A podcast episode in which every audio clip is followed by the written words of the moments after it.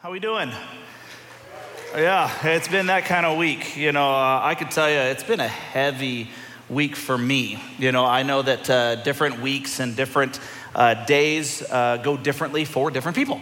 Uh, I know for, for me, you know, it has just been one of those just really heavy weeks.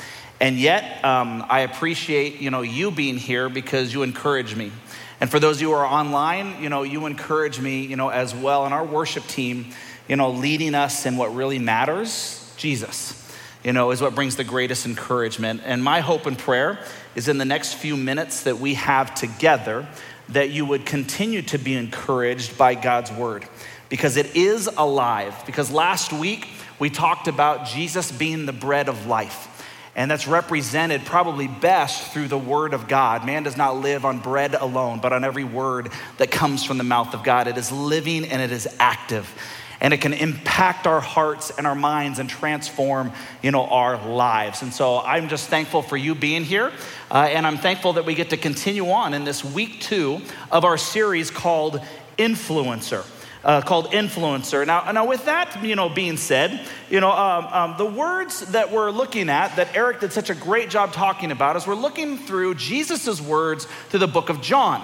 And uh, if you have not uh, uh, gotten information about this, uh, again, for those of you online, this is going to be on the screen. Uh, if you've not received one of the cards from last weekend, go to Connecting Points, one of those things that can be easy to check off and walk through. And if you're like me and you get behind, the, the easy thing to do is to give up. And so I just want to encourage, you know, um, as of Monday morning, we're in chapter six.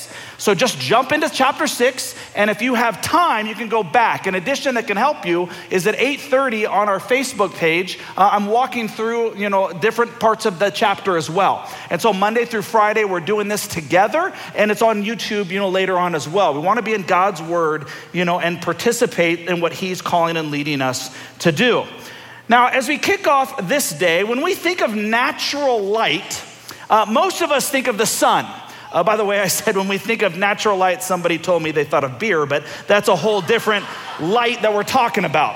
You know, uh, in our darkness, you know, we live in an area where we get to experience uh, different seasons that can create uh, some disorders, you know, for people because we literally uh, go without light at certain points. December 21st being the shortest day of the year where we do not experience much light at all. And we always celebrate the 22nd, knowing from this point on, it's going to get a little bit lighter and a little bit lighter and a little bit lighter. But we need the sun. In fact, here are some figures that reveal the sun's importance and greatness in our lives. Uh, the sun is 93 million miles from the earth. In fact, if you were born and got in a spaceship that traveled 150 miles per hour and you headed towards the sun, you would arrive at the sun at the age of 71 years old. That's how long it would take you traveling that distance. Astronomers estimate that the diameter of the sun is over 109 times the size of the earth. Its output of energy is 70,000 horsepower per square yard per minute. And I have no idea what that means, but it sounds incredibly impressive. Lastly, the temperature at the sun's surface is about 10,000 degrees, uh, give or take a couple hundred here or there. The sun drives our weather, seasons, and climate, makes plant life possible through our elementary years as we learned about photosynthesis. Animals, including us humans, need plants for food and oxygen that they produce. Without heat from the sun, Earth would be frozen. And you think it gets cold in the wintertime here, I'm talking about non existent. There would be no winds, ocean currents, or clouds to transport water without the sun. So, bottom line, without the sun's heat and life, light, life on earth would not exist. Light is essential for life. We have to have it in our lives. In the Bible, light is represented strongly all over the place. It has been used in the Bible as a symbol of holiness, goodness, wisdom, knowledge, grace, hope, and God's revelation. By contrast, darkness has been associated with evil, sin, and despair. One example of this is 1 John 1 5. This is the message that we heard from Jesus and now declare to you God is light, and there is no darkness in him at all. Uh, in the New Testament, there are 72 references to this idea of light. 33 of the 72 are in the book of John, in which we focus on during this series. Uh, in fact, uh, in 1 John chapter 1, he actually begins with this understanding. These first three words you may have heard before in the beginning. Now, where have we heard that before? Well, maybe at the beginning of our Bibles in Genesis that say the same thing. In the beginning, and it talks about God creating the heavens and the earth, and it talks about the light, the sun, the moon, the stars, and the creation of man and the planets and the waters and all of that kind of stuff. But John takes a different angle as he's now gotten our attention. In the beginning, the Word already existed. The Word was with God, and the Word was God. And I don't have time to unpack all of that means, but again, like we talked about last week about Jesus being the bread, the Word of God. He existed, and he's talking about Jesus, in the beginning with God. God created everything through him, and nothing was created except through him. The Word gave life to everything was created, and his life, don't miss this, brought light to everyone. The light shines in the darkness, and the darkness can never extinguish it. God sent a man, John the Baptist, to tell about the light so that everyone might believe because of his testimony. John himself was not the light, he was simply a witness to tell about the light. The one who is the true light, who gives light to everyone, was coming into the world. And his name is Jesus. And so we're gonna talk about this light that is Jesus. But I need to set the stage because I think in Jewish culture, we have a great understanding. If we understand the context of what's taking place, it'll actually mean so much more to us. So hang with me for just a few moments. You see, the Jews um, celebrated many feasts and festivals that God asked and even commanded them to participate in each year. Now, there were the big three yearly, and one of those was called the Feast of Tabernacles, or what is called Sukkot. Say Sukkot. The feast was always a happy and celebratory time where the people spent a week celebrating and thanking God for his provision. And you can read about the feast in Leviticus chapter 23, verse 24, 34 through 42. And what it says there, in essence, is that for seven days, you're gonna honor the Lord. For seven days, you're gonna celebrate it as a feast because you're gonna live in booths, which is another name for tabernacle. I'm gonna encourage you to do that for seven days. Now, why would they do this? They would do this because they were being reminded that when they were wandering in the desert, that God provided for them that he provided that manna from heaven, another name for a type of food they'd never had before, that they provided shelter, that he provided that their clothes would never wear away. And so they lived in temporary housing. You know, think of tents, you know, on the road, and you're kind of having that idea. So every year the Jews would get together and that they would celebrate this. Now, during the feast, in many Jewish homes and synagogues, you know, this is what would be constructed. And you'd see some of these places, which still happens to this day. These tabernacles or booths are made out of, as the Jews celebrate today, lumber, grass, or other natural substances. And they're decorated with natural materials, including tree branches, leaves, flowers, vegetables, and fruit. You know, while these tabernacle booths or, tents got together, they would remember all the things that I just mention. Now, at the end of the first day of the feast, that's what they would do as a family, but they would all gather at the temple and they would have this uh, uh, uh, incredible light experience. According to the Mishnah, which is part of the oral t- tradition of the rabbis, gigantic candelabras stood within the court of where the women worshiped. They would be 75 feet high just amazing. And they would be filled to the brim of this oil and they would light it and it would be an amazing spectacle. So not only are they celebrating the provision of God during the years in the desert, but they're also celebrating God's guidance of the Israelites through these years through this cloud during the day, and at night it was a fire, this pillar of fire at night that would lead them as they celebrated together. Now, the temple was located on a hill above the rest of the city, so this glorious glow was a sight for the entire city to see. Jesus, as he's doing his ministry, he would celebrate these festivals with his people. And here we find Jesus celebrating at the end of this festival. He is teaching in the temple, specifically in the court of women, perhaps standing right next to the magnificent candelabras when he declared to all who gathered, I am the light of the world. Now, that is a powerful experiential moment if you're sitting there understanding what you've celebrated for seven days in God's provision and God's light and His promise, and they're sitting there going, This is amazing. And Jesus, you're claiming to be that God. You're claiming to be the one who provides. You're claiming to be the one who is the light. You see, Jesus, not the Son, but who is the Son of God is the light of the world. In 2 Corinthians chapter 4, it says, For God, who said, Let there be light in the darkness, has made this light shine in our hearts, so that we could know the glory of God that is seen in the face of Jesus Christ. Now, we used to think at some point in our history, we used to think that the worlds around us, including the sun, rotated around the earth right? Until we actually got to understand that, wait a minute, it's not the sun that rotates around us, the world, it's the world that rotates around the sun. You know how uh, ironic that that is? How many of us believe that the world should revolve and other people's lives should revolve around us?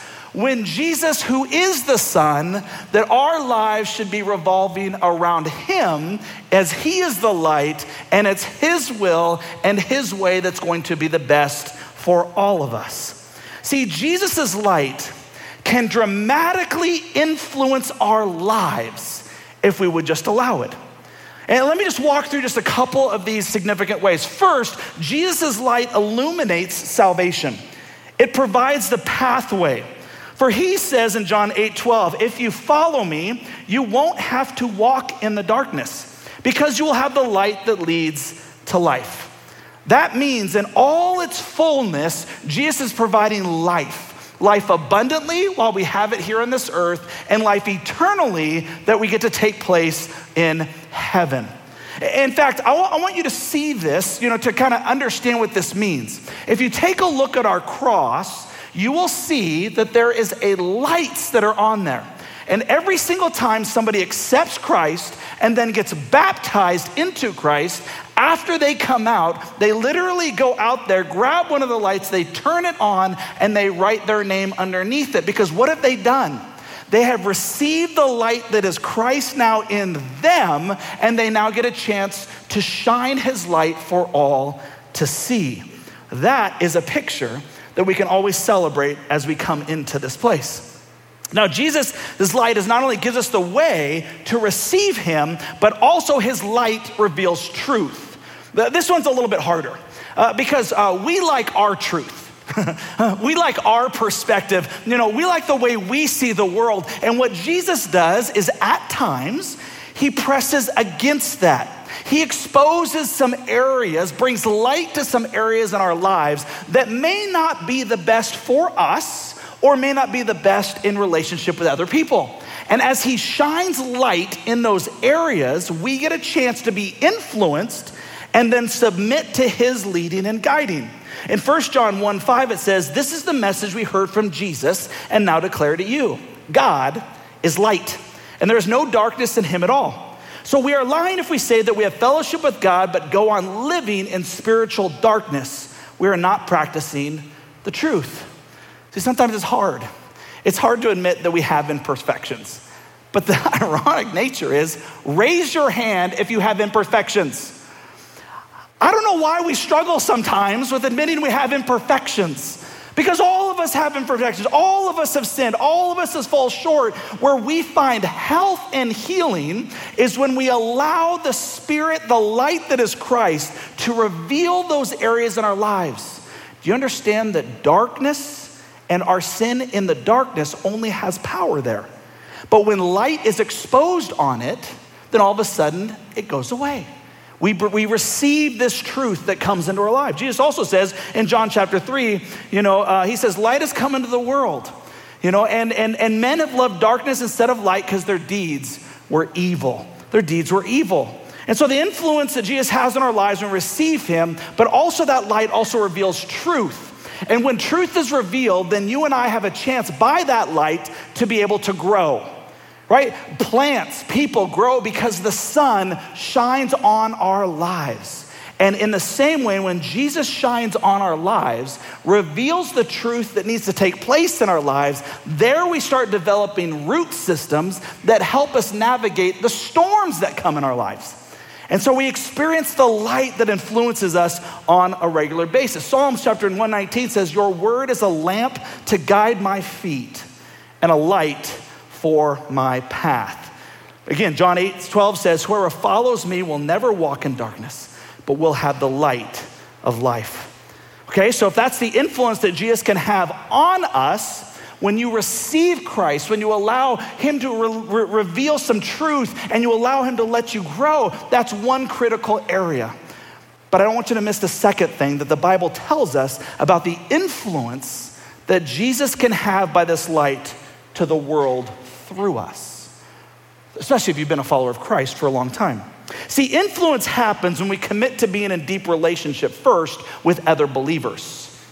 What it says in First John is if we are living in the light, as God is in the light, don't miss this, then we have fellowship with each other, and the blood of Jesus, his son, cleanses us from all sin.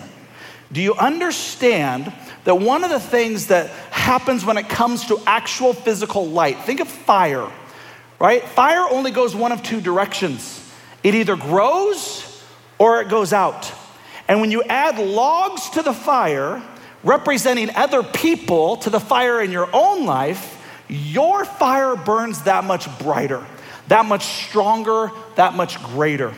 But what happens is so, for so many people, especially in America, is we get so busy thinking that it's a me and God religion that we, where we find ourselves, why am I not growing in the faith? Why am I not, you know, experiencing what I'm seeing other people and even celebrating what other people are experiencing? Could it be because I'm not in relationship with other people to grow the light that Christ has given to me.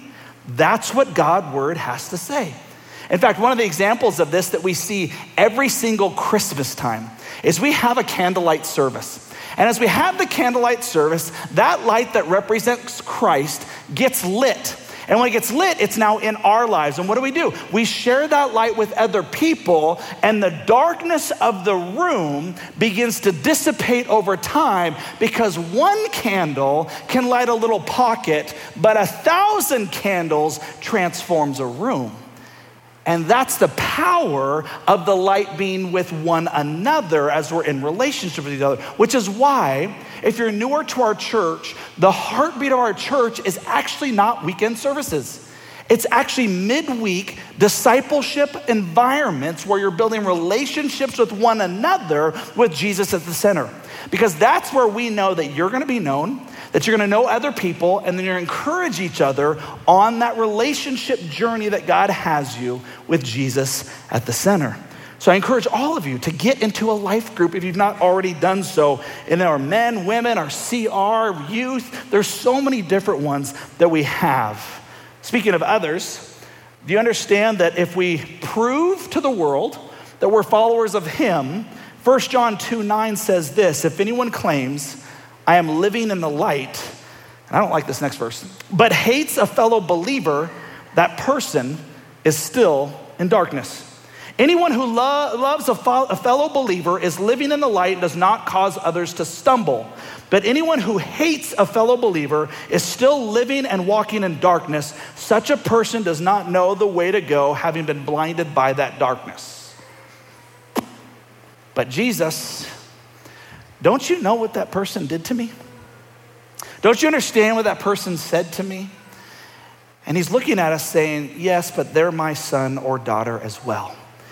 And as part of God's family, I'm calling you to love and be in relationship with one another. It doesn't mean that you have to put yourself in harm's way. It doesn't mean to continue an abusive relationship. I'm not talking about any of that. I'm just talking about the normal offenses that us imperfect people, as we all raised our hands, tend to do when we bump into one another on occasion.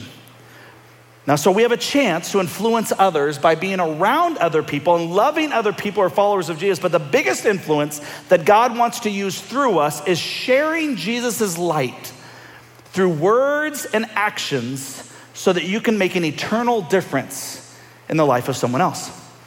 Trevor talked about this a couple weeks ago. Uh, in Matthew chapter 5, verse 14, says, You are the light of the world.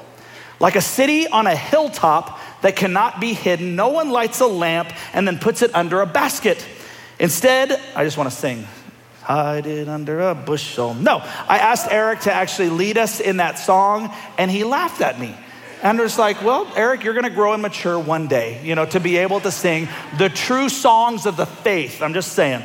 Anyway, that was for those of you who grew up in Sunday school like me. All right, so no one, I, so I always, sorry, I always think of that I, instead a lamp is placed, I am so off track, um, on a stand where it gives light to everyone in the house. In the same way, let your good deeds shine out for all to see, so that everyone will praise your heavenly Father. Your good deeds. I, I wonder, um, have you ever bumped into someone and you just noticed there was something different about that person? Uh, in a good way. I should probably say, you know, in, in, a really good way. You're like, they're shining a light. They don't even have to tell me that they're a Christian. I just know by their countenance and their expression. It kind of reminds me of Moses in the Old Testament. Moses in the Old Testament was leading the people of Israel, and he went up to the mountaintop to get the Ten Commandments from God. He spent time with God. He comes down, and when he comes down the mountain, the people are freaking out. Now they're freaking out, not because he's bringing the Ten Commandments, they're freaking out because his face is glowing like somebody went to the whole, you know, the glow in the dark clothes and you kind of walk in, you know, and be able to do that. But that was on his body right? His face is glowing. So much so that the people, people were so freaked out, they actually had to put a veil over his face because he had spent time in the presence of the Lord. I can tell you this I've run across so many people that I'm like, you radiate Jesus. You have spent time with Jesus, and your actions and your words can't help but scream who Jesus is. Uh, like, I'll tell you one person that is this in my own life Amy Wool. Okay, some of you guys know Amy Will, some of you guys don't know Amy Will. If you have ever met Amy Will, you know you've met Jesus. I'm just saying, I have never met someone whose countenance just radiates Jesus in everything that she says or does. And she serves in our kids' area and she's an admin on staff, you know. But I love to sit at the feet of Amy because I feel like I'm sitting in the presence of Jesus. You ever had those people in life? You ever walk across, you know, and encounter those kinds of people? That's what I'm talking about. Do you know who also, you know, radiates that? Gary Austin. See, Gary, you can clap about that.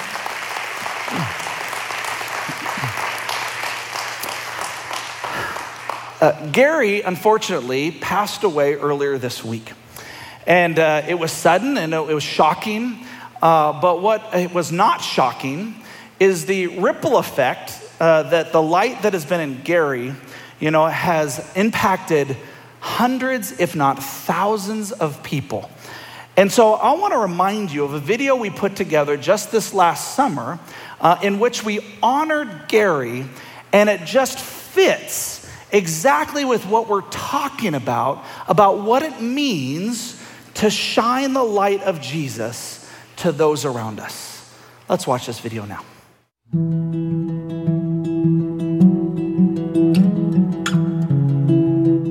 I think about a disciple, I think about Gary Austin. He's a guy that loves on people so well. This guy does so many things for Valley Real Life. He mows lawns, he helps us in our recovery ministry. I mean, he calls people, he encourages people, he helps people feel like they belong here. And Gary has such a heart for people. Our very first weekend coming, I still remember because uh, Gary spotted us in the crowd and came up and greeted us right away. And that meant so much to us. His very first thing he said to me is, um, I'm a sinner saved by grace. He just lays it right out there for you. In a really short amount of time, to my kids um, wanting to try youth group, and then they joined a life program, and um, my husband even talking to me about how he felt changed. Our first class for Rooted was actually the day that my husband ended up getting checked into the hospital. About a week after he was sick, Gary um, called me, and it was the same night he was placed on life support. I didn't want to answer the phone for anyone, and for some reason, I picked it up because I wanted to talk to him. And at the time, I didn't even know Gary that well, but I knew how welcoming he was. And it turned into two plus hours of phone call, and my kids wandered in and they sat on the bed with me and I put Gary on speaker and he prayed over us and he prayed for my husband and for our family. And that started the beginning of many phone calls and visits. He started sending me uh, scripture messages daily. And I still get those messages every day right now and I look forward to them. I had no idea that a prayer I'd asked for to come to a church and belong, that somebody like him would be brought into our lives, even. And so when my husband passed, I asked Gary right away if he would speak at the burial. He is so humble and he has a way of just like, um, not being ashamed of anything. One of the things many people don't understand is that he's been through a lot of trials and heartache too. And I didn't know that right at first, even. He didn't even tell me that.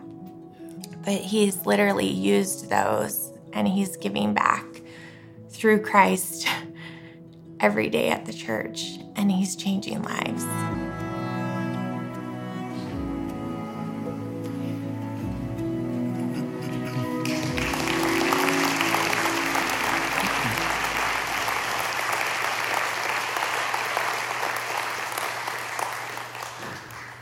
Here's what you need to know, you know, about Gary.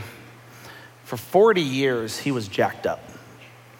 He was. You talk to Gary, and the guy did live nothing like Jesus Christ. You need to talk to his wife, you need to talk to his kids. There's some hilarious and awful stories about Gary.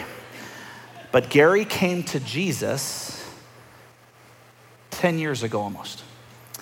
And when he received the light that is Christ in him, he then spent the next nine to 10 years of his life being the greatest example of what Christ can do through us to people far from him in ways that you and I will never know on this side, fully on this side of eternity. And I say that because Gary's statement, as you heard in the video, is I'm a sinner saved by grace. And if you're a person who wonders about the way God views you, the way God sees you, when Jesus says he's the light of the world, it's not to shine light so that you would feel shame. It's to shine light so that you would feel hope in the midst of the darkness and the pain and the suffering that you're going through, that it doesn't always have to be that way. And if you've been on the, on the edge, if you've been processing through, if you've been thinking about, you know, Christ, as this should be something that I should receive in my life, I plead with every part of me in the name of Gary that you would say yes to Jesus, that you would receive that light. And if you are a follower of Christ, my question is are you shining that light in the way that Gary shined his light? Are you a person that is willing to do whatever it takes so that other people might see Jesus through you. Here's what I know about Gary he doesn't want to be celebrated and remembered, he wants Jesus to be celebrated and remembered and for you to be with him for all eternity.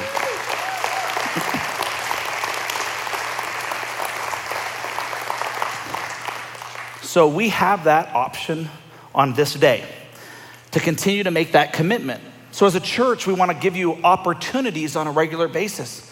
Why are we doing this XP for kids? So that your kids can shine the light for Jesus to other kids who don't yet know Jesus so they come to know him. Why are we doing, you know, this theming out? Why are we doing Easter? So that you and I can invite people. We challenge this on Vision Weekend. Do you have three people in your life that God has put in your sphere of influence, not mine, but your sphere of influence, to be praying for and to have the courage to invite so that they would come to know Jesus? It starts with us, we grow in Him, and we get to shine for Him. As we close, your next step is to either receive the light that is Christ, it's to commit to continue to grow in the light that is now inside of you, not by yourself, but in unity with other people, or it's to share the light that is Christ through you to a world that's getting darker and darker and darker. As always, the choice is yours. And my prayer is the Spirit would lead you. Let's pray. God, thank you so much for this opportunity, this reminder, in this moment. I pray, Father, that you would just lead us. And if there's someone here in this room, if there's someone that is watching online who has not yet received the light that is you, I pray that this would be the opportunity. And if that's you, whether you're watching online or you're in the room, that you would pray this prayer Jesus, I receive you as my Savior, knowing you died on the cross for my sins and I want to make you my Lord, the leader of my life. Allow your light to come into me and to work in me and through me to those not followers of you yet. Father, for the rest of us, we pray by name. The people in our lives, not knowing, we don't know whether we have tomorrow or the next week or the next year. So we pray in earnest for the people in our life who don't yet know you, that we would have the courage and the opportunity to shine your light through us by our good deeds so that they might know who you are. We love you and we thank you. It's in Jesus' name we pray. Amen.